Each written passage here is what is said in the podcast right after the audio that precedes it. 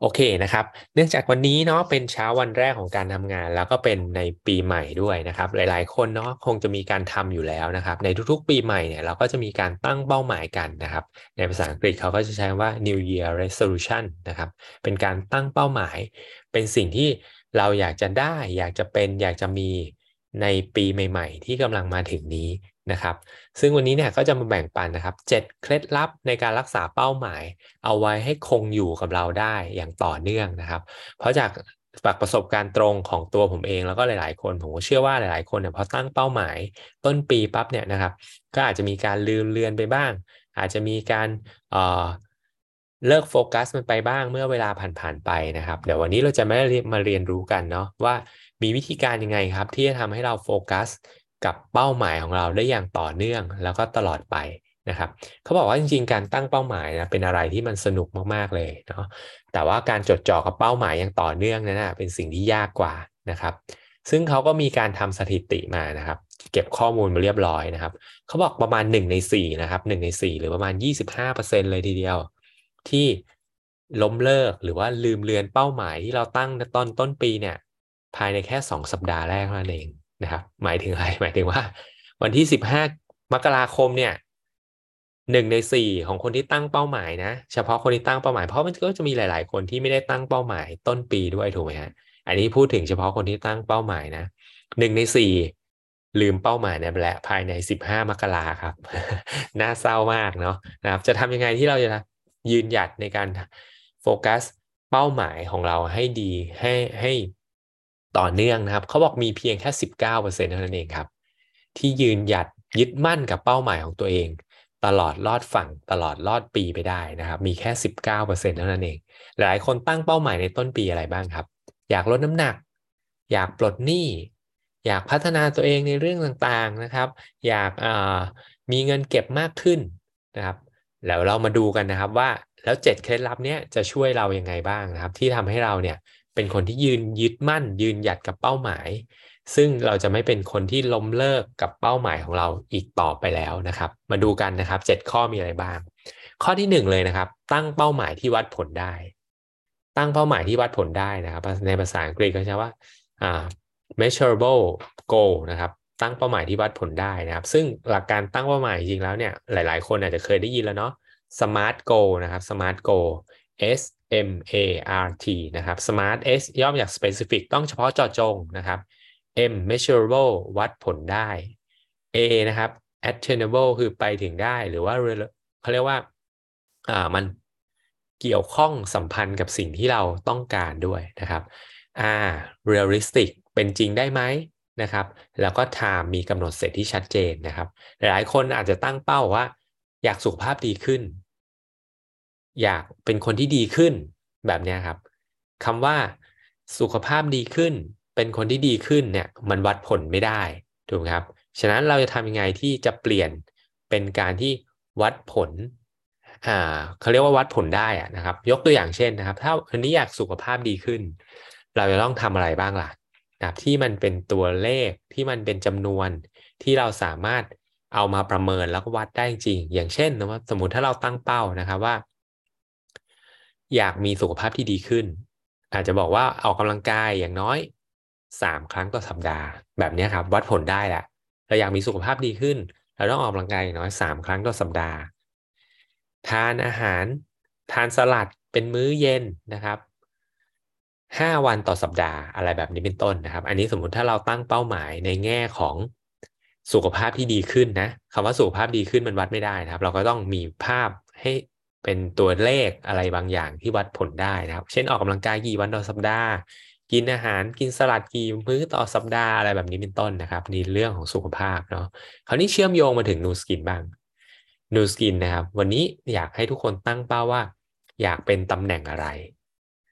เป็นตำแหน่งอะไรวัดผลได้ถูกไหมครับ แล้วมันต้องมีกำหนดเสร็จด้วยนะที่ที่ชัดเจนคือต้องมีกำหนดเสร็จนะครับ ภายในปีนี้ก็ได้ภายในเดือนนี้ก็ได้นะครับ สมมุติเดือนนี้เราอยากเล่น โปรแกรม ORS Tiago ก็ตั้งเป้าเดือนนี้เลยครับ EBP เดือนนี้ภายในสิ้นเดือนนี้ครับเนี่ยวัดผลได้นะครับ มีตัวเลขกำหนดเสร็จตำแหน่งชัดเจนนะครับ อยากได้รายได้ต่อเดือนเท่าไหร่เนี่ยมีตัวเลขนะครับมีผลชัดเจนนะครับ แล้วก็มีกำหนดเสร็จที่ชัดเจนด้วย อยากได้รายได้ต่อเดือน 5 0 0แสนบาทต่อเดือนภายในเดือนไหน ปีไหนแบบนี้ครับ นี่คือการเขาเรียกว่า ตั้งเป้าหมายที่วัดผลได้ สรุปง่ายๆนะครับ วันนี้การจะตั้งเป้าหมายที่วัดผลได้เนี่ยจะต้องมีตัวเลขให้เห็นชัดเจนนะครับ เราจะรู้ว่ามันถึงหรือไม่ถึงได้หรือไม่ได้ แล้วก็ที่สำคัญที่สุดก็คือ มีกำหนดเสร็จด้วยนะครับ ว่าต้องได้ภายในเมื่อไหร่ นี่คือเรียกว่า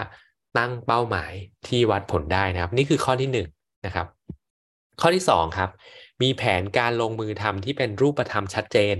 นะครับ เมื่อกี้ยกตัวอย่างคร่าวๆไปแล้ว บอกว่าอยากสุขภาพดีขึ้น มันเป็นนามธรรมเกินไปนะครับ ต้องทำให้เป็นรูปธรรม เช่นออกกำลังกาย 3 ครั้งต่อสัปดาห์อ่าอาจจะบอกว่าวิ่งอย่างน้อย 5 วันต่อสัปดาห์ วันละ 3 กิโล ครั้งละ3กิโลอะไรแบบนี้นะครับ อันนี้เป็นตัวอย่างของการตั้งเป้าหมาย แล้วก็มีแผนการลงมือทำที่เป็นรูปธรรมนะครับ ถ้าสมมติเชื่อมโยงมาถึงนูสกินบ้างนะครับ เชื่อมโยงมาถึงนูสกิน วันนี้เราก็ต้องตั้งเป้าหมายชัดเจน มีแผนการลงมือทำที่เป็นรูปธรรมครับ อย่างเช่นเราจะต้องโทรหาคนให้ได้อย่างน้อยวันละกี่คนนะครับเราต้องเป็นคอลีเดอร์ให้ได้นะ เขียนแผนให้ได้อย่างน้อย 15 แผนต่อเดือน 15 แผนก็คือหมายถึง 15 คนนะฮะไม่ใช่ 1 คนเขียน 15 ครั้งไม่ใช่นะ 15 คนต่อเดือนอะไรเงี้ยนะครับเนี่ยมีแผนการลงมือทำที่เป็นรูปธรรมชัดเจนนะครับ จะโทรวันละกี่คน จะนำเสนอวันละกี่คน จะทำนัดให้ได้วันละกี่คนอะไรเงี้ยเนี่ยคือมีแผนการลงมือทำที่เป็นรูปธรรมนะครับ mindset ที่สำคัญนะครับ ในการวางแผนการลงมือทำที่รูปธรรมนะครับ ก็จะต้องมีเขียนออกมาวางแผนออกมาเป็นชัดเจนเนาะทำ to do list อะไรแบบนี้เป็นต้นนะครับ มันถึงจะเรียกว่ามีแผนการลงมือทำที่เป็นรูปธรรมที่ชัดเจนนะครับอะข้อที่ 3 ครับ เราก็ต้องเตรียมความพร้อมสู่ความสำเร็จด้วยนะครับ เขาบอกว่าความพร้อมเนี่ยมันเหมือนเป็น energy อย่างหนึ่งนะครับเป็นความพร้อมในหลาย ๆ ด้าน energy ก็เป็นด้านหนึ่งนะครับ ปกติแล้วเขาบอกว่า motivation เนี่ยมันจะอยู่กับเราเป็นระยะเวลาสั้น ๆ เท่านั้นเอง หลายครั้งพอเราตั้งเป้าเนาะหรือว่าเข้าอบรมสัมมนาฟังเทรนนิ่งอะไรก็แล้วแต่เนี่ยนะครับรู้สึกว่าเฮ้ยมีไฟแล้วอยากออกไปทำงานแล้วอยากประสบความสำเร็จแล้วแต่ motivation เนี่ยมันจะอยู่กับเราเพียงระยะเวลาสั้น ๆ เท่านั้นครับสิ่งสำคัญจะทำยังไงให้เรา maintain energy ตัวนี้นะครับ เพื่อเตรียมความพร้อมสู่ความสำเร็จให้ได้ต่อเนื่อง ทุกอย่างคือ energy ครับ high energy win คนที่พลังงานสูงกว่าสำเร็จมากกว่าครับ หลาย ๆ คนคงเคยได้ยินคำนี้นะครับฉะนั้นเราจะทำยังไงที่จะ keep motivation ของเรานะครับ ให้อยู่อย่างต่อเนื่องนะครับให้ได้นะครับ ซึ่งเขาบอกว่าเราถ้าเป็นถ้าเป็นเรื่องในนูสกินนะครับ ก็อย่างเช่น เข้าระบบตลอดเวลา เข้าระบบตลอดเวลาครับ มันจะเป็นการเติม energy ปกป้องทัศนคตินะครับ หลายๆ คนจะบอกว่า เอ๊ะ แล้วทำไมมันต้องเข้าตลอดเวลาด้วยล่ะนะครับทำไมจะต้องอยู่ในระบบตลอดล่ะนะครับ เพราะว่าการเข้าระบบเนี่ยเป็นเปรียบเสมือนการปรับทัศนคติของเราในทุกๆ ครั้งที่เราได้เข้า มันเป็นการทำความสะอาดสมองในสิ่งลบๆออกไปนะครับ สร้างความเชื่อใหม่ ๆ ให้เพิ่มขึ้น เติม energy ทำให้เราเนี่ยมีแรงมี motivation ที่ออกไปทำงานได้อย่างต่อเนื่องนะครับ เปรียบเสมือนเราอาบน้ำครับนะครับ mindset ที่สำคัญในการเตรียมความพร้อม ปรับทัศนคติของเรา แล้วก็ keep motivation ของเราให้ได้อยู่อย่างต่อเนื่องเนี่ยเปรียบเสมือนการอาบน้ำครับทำไมวันนี้เราจะต้องอาบน้ำทุกวันล่ะนะครับ เพราะว่าร่างกายเราออกไปเจอสิ่งสกปรกก็สกปรกทุกวันเราก็ต้องอาบน้ำทุกวันนะครับ สมองของเราก็เหมือนกัน การเข้าระบบอย่างต่อเนื่องนะครับ ก็จะเป็นการ ปรับทัศนคติ แล้วก็ล้างสิ่งลบๆ สิ่งที่ไม่ดีออกไป แล้วก็เติมความเชื่อกลับมาอย่างต่อเนื่องนะครับ หรืออีกวิธีการหนึ่งครับ ก็อาจจะมีการนัดโคชชิ่งกับไลน์เป็นระยะระยะนะครับ เป็นการเตรียมความพร้อมชาร์จ energy ปรึกษางาน coaching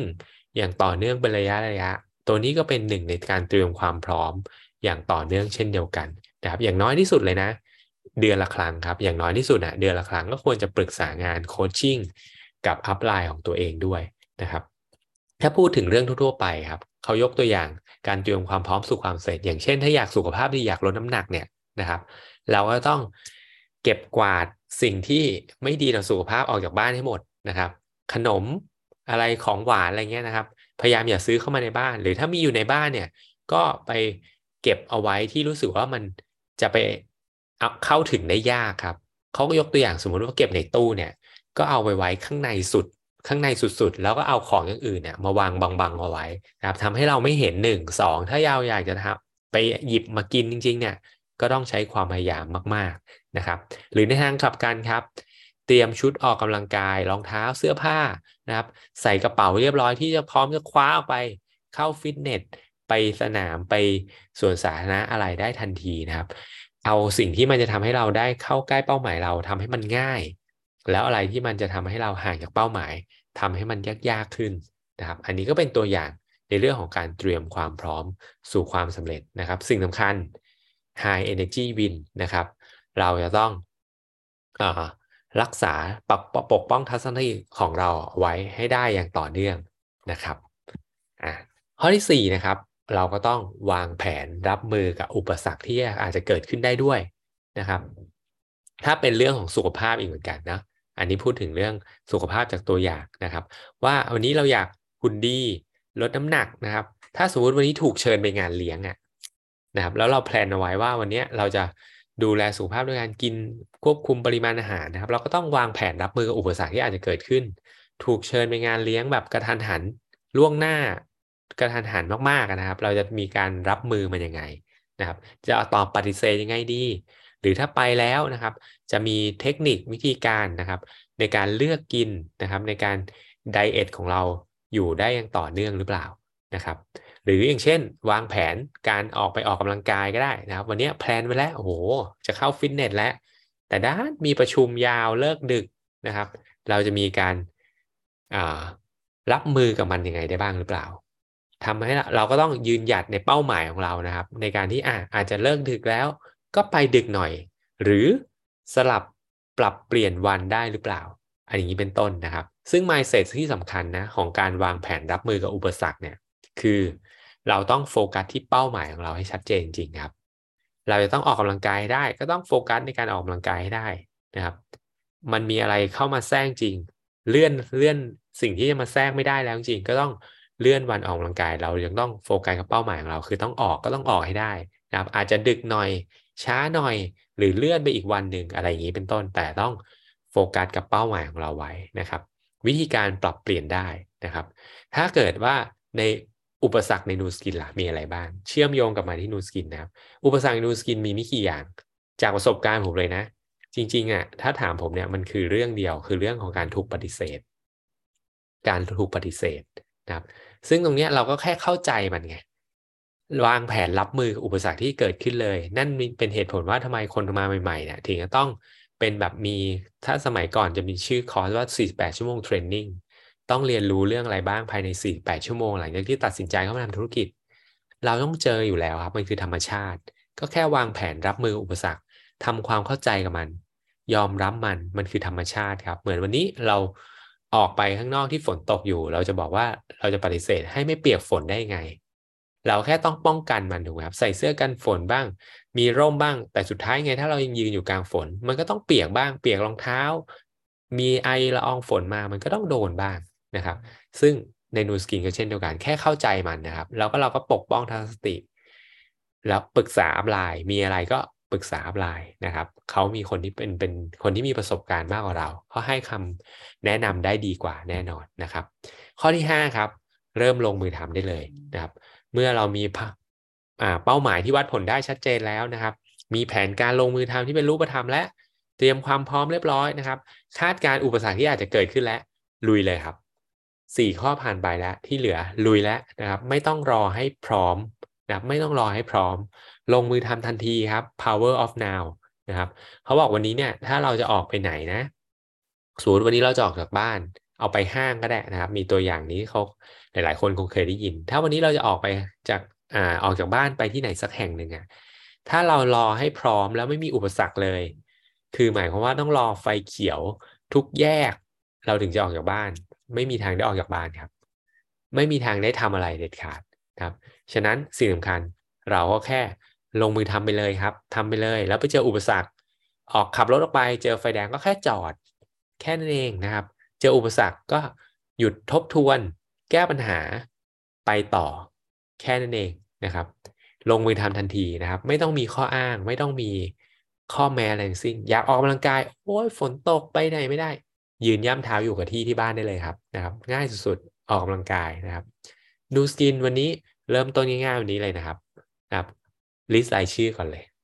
นะครับ list รายชื่อออกมาก่อนเลย จะคุยกับใครบ้าง จะชวนใครบ้างจะ recruit ใครบ้างทำอะไรเดี๋ยวก่อนทำได้ทำอะไรได้ก่อนทำทันทีนะครับ ไม่ต้องรอเรื่องอื่นให้พร้อม ไม่ต้องผัดวันประกันพรุ่งนะครับ ลงมือทำเลยนะครับ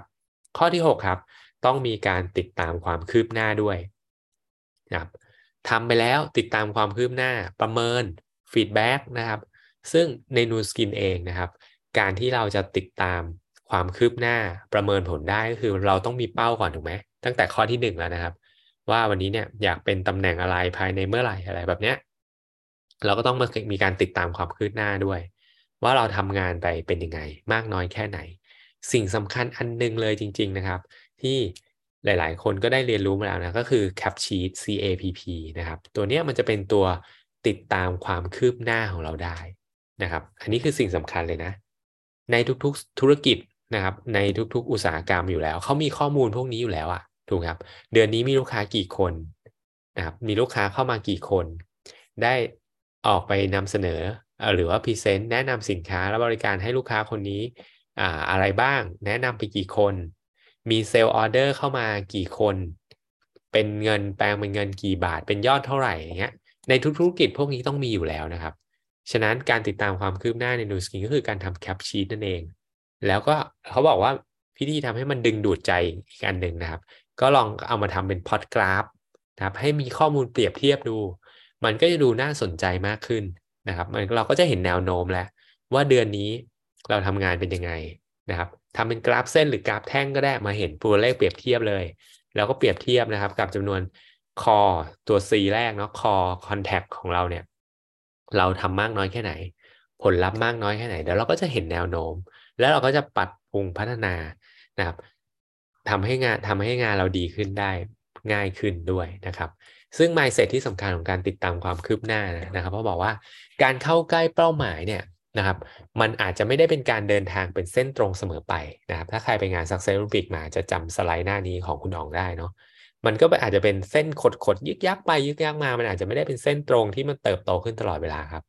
การเข้าใกล้เป้าหมายมันอาจจะ ขดขดยึกยักอยู่ หรืออาจจะเป็นช่วงขาลงก็เป็นไปได้นะครับ สิ่งสำคัญให้เราติดตามความคืบหน้าประเมิน